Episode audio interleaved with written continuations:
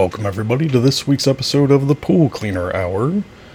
It is your host, Tinkerbuff, as always, and for the next little bit, I will be talking about various subjects and various things as you relax in your mind's pool and cool off or heat up. Whatever you would like to do, it's your pool. You get to decide. I'm just here to make it cozy. Today's episode, we'll be talking about Mubarak Batambuze, the Dragon Slayer. In 2014, a woman was fetching water at a river in Uganda. Alongside her friends from a local village, she was taken into the water by a massive crocodile. There she was consumed before their eyes. She was eight months pregnant, and her husband was away from home on a fishing trip. He would return to find his future. His entire family was wiped out by this animal. Mubarak would vow revenge. Though for a month he felt powerless, his hope was gone. The odds of finding this same crocodile seemed impossible, with the massive expanse of Africa's untamed rivers and wilderness. There are eight major rivers that run through Uganda, including the Nile, as well as the Katonga, which is 137 miles long, just within the country of Uganda. Uganda already has a history of man eating crocodiles.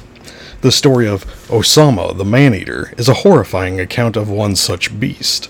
A crocodile recorded as eating 83 human beings alive between the years of 1991 and 2005.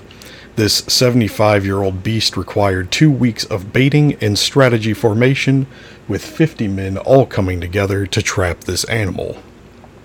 Osama was responsible for killing 10% of the local village's population.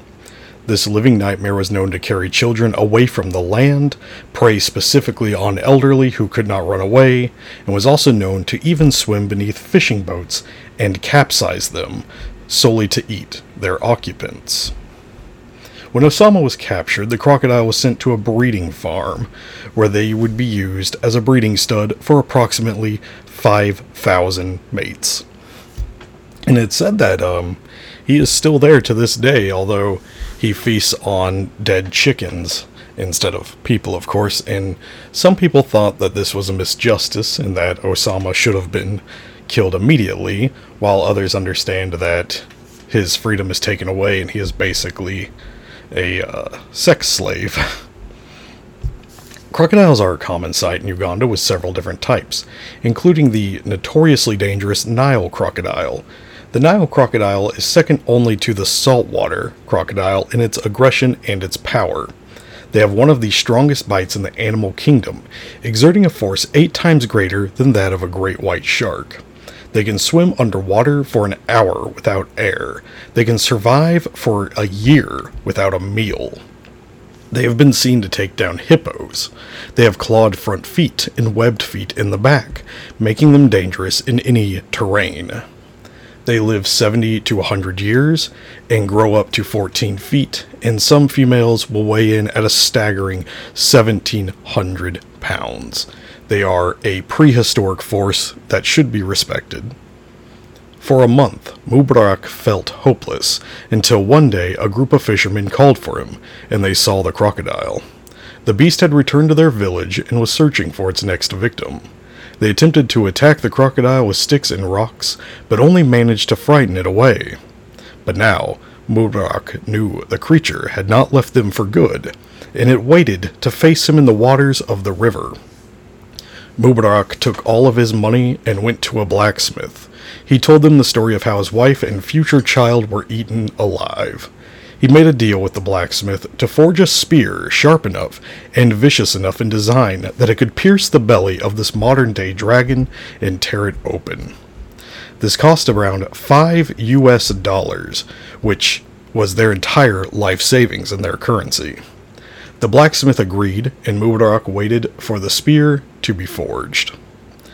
Accounts about this crocodile vary in exact size. Some say it was easily 20 feet, others assured reporters that it was 30. These rulers of ancient rivers are often rumored to be massive and killing dozens to hundreds of people each, which is far more than most scientists will agree on. However, these all come from first hand accounts from the people that live along the side of these rivers and see these horrific acts happen firsthand. Crocodiles are a common character in mythology all around the world, most notably, of course, the Egyptian god Sobek, the god of fertility and rebirth. He was also one of the most feared and powerful of the Egyptian gods, forming his own cults and rituals. Armies would pray to Sobek for strength and courage in battle. According to the Egyptian legends, the Nile itself was formed from the very sweat of Sobek and because the Nile was so rich in nutrients and rich soil, it was believed that he filled the river with his own reproductive seed.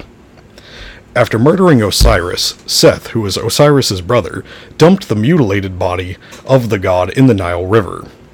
It's believed that Seth chopped up Osiris's body into 14 parts.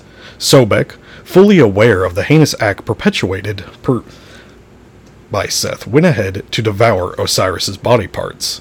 For engaging in such sacrilegious acts, Sobek was brought before the council of Egyptian gods and tried.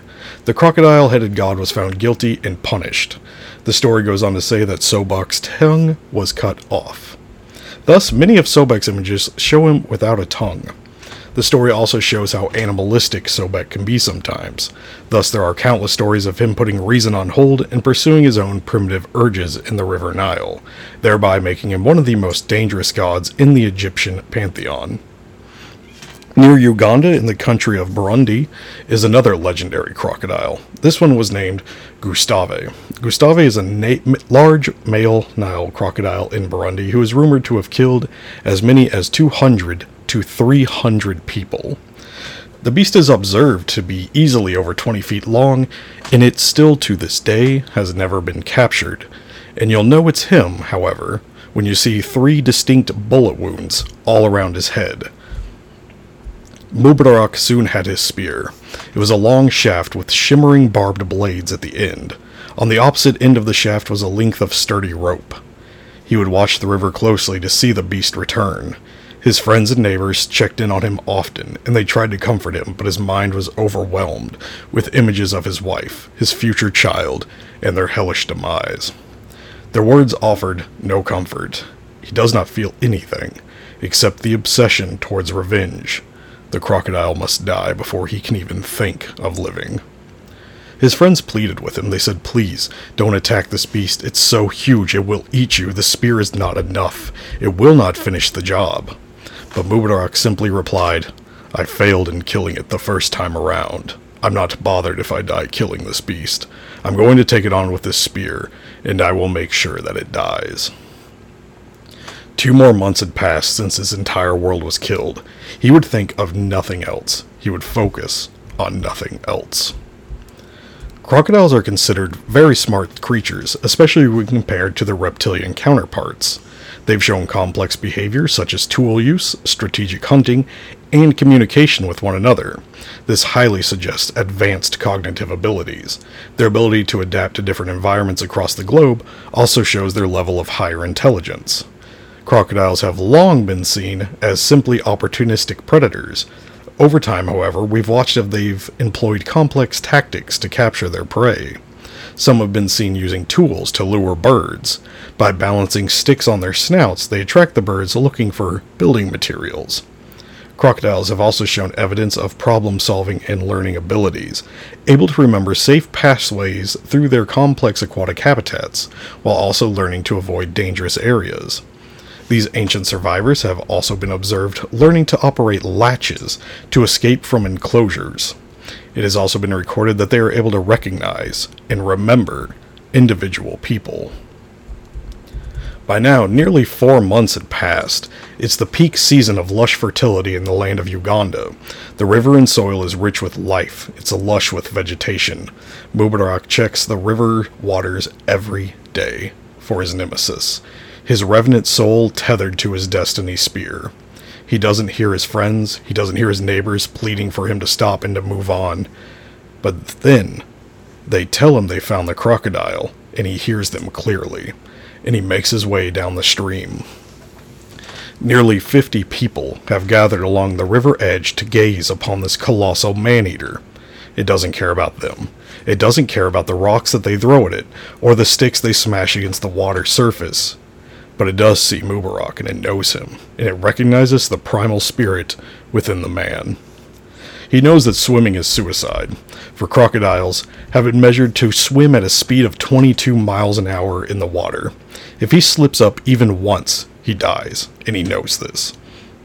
Whether the dragon's mouth tears him apart with ease, or its weight drowns him, or one hit of its tail turns his bones to dust, he must be perfect. He cannot die until his task is done. He felt terror when he watched the beast open its maw and begin propelling forward with his tail. But he gripped his spear, and he felt the strength of his rage. Rocks crashed around them in a coliseum of chaos, but the two combatants were focused only on each other. Mubarak lured the animal to a more level ground where they both felt ground beneath their feet. The 50 year old fisherman found himself dodging and staying in the defensive as the modern age dinosaur came at him with a fury all its own.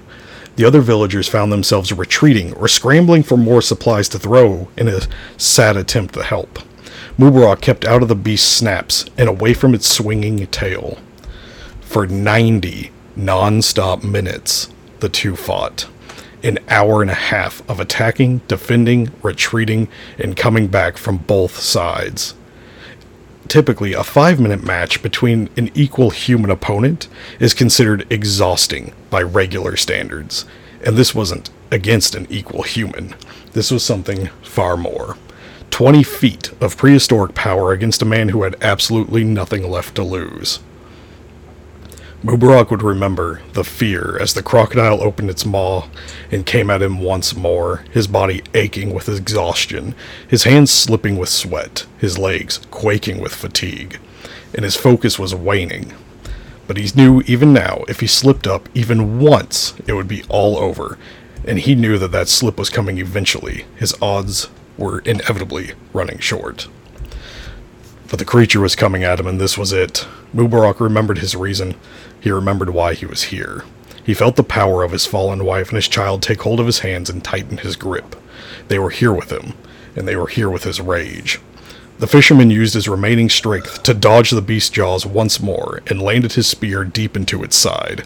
Wasting not a second, Mubarak slid down the weapon's shaft, grabbed the rope, and pulled. This tightened the barbed spearhead inside the crocodile, and he ran the length of the rope, which drug the barb down the crocodile's side. Mubarak mustered his rage and disemboweled the beast where it stood. It was over. Mubarak had taken his revenge. When the fisherman and his friends returned to the village, they were welcomed as heroes. They treated them as celebrities and showered them with gratitude. People gawked in awe at the size of the beast, it was far larger than anyone had expected, even from seeing it in the waters. They keep calling me a hero, Mubarak explained, but inside I am depressed, for I have simply lost a wife and a child.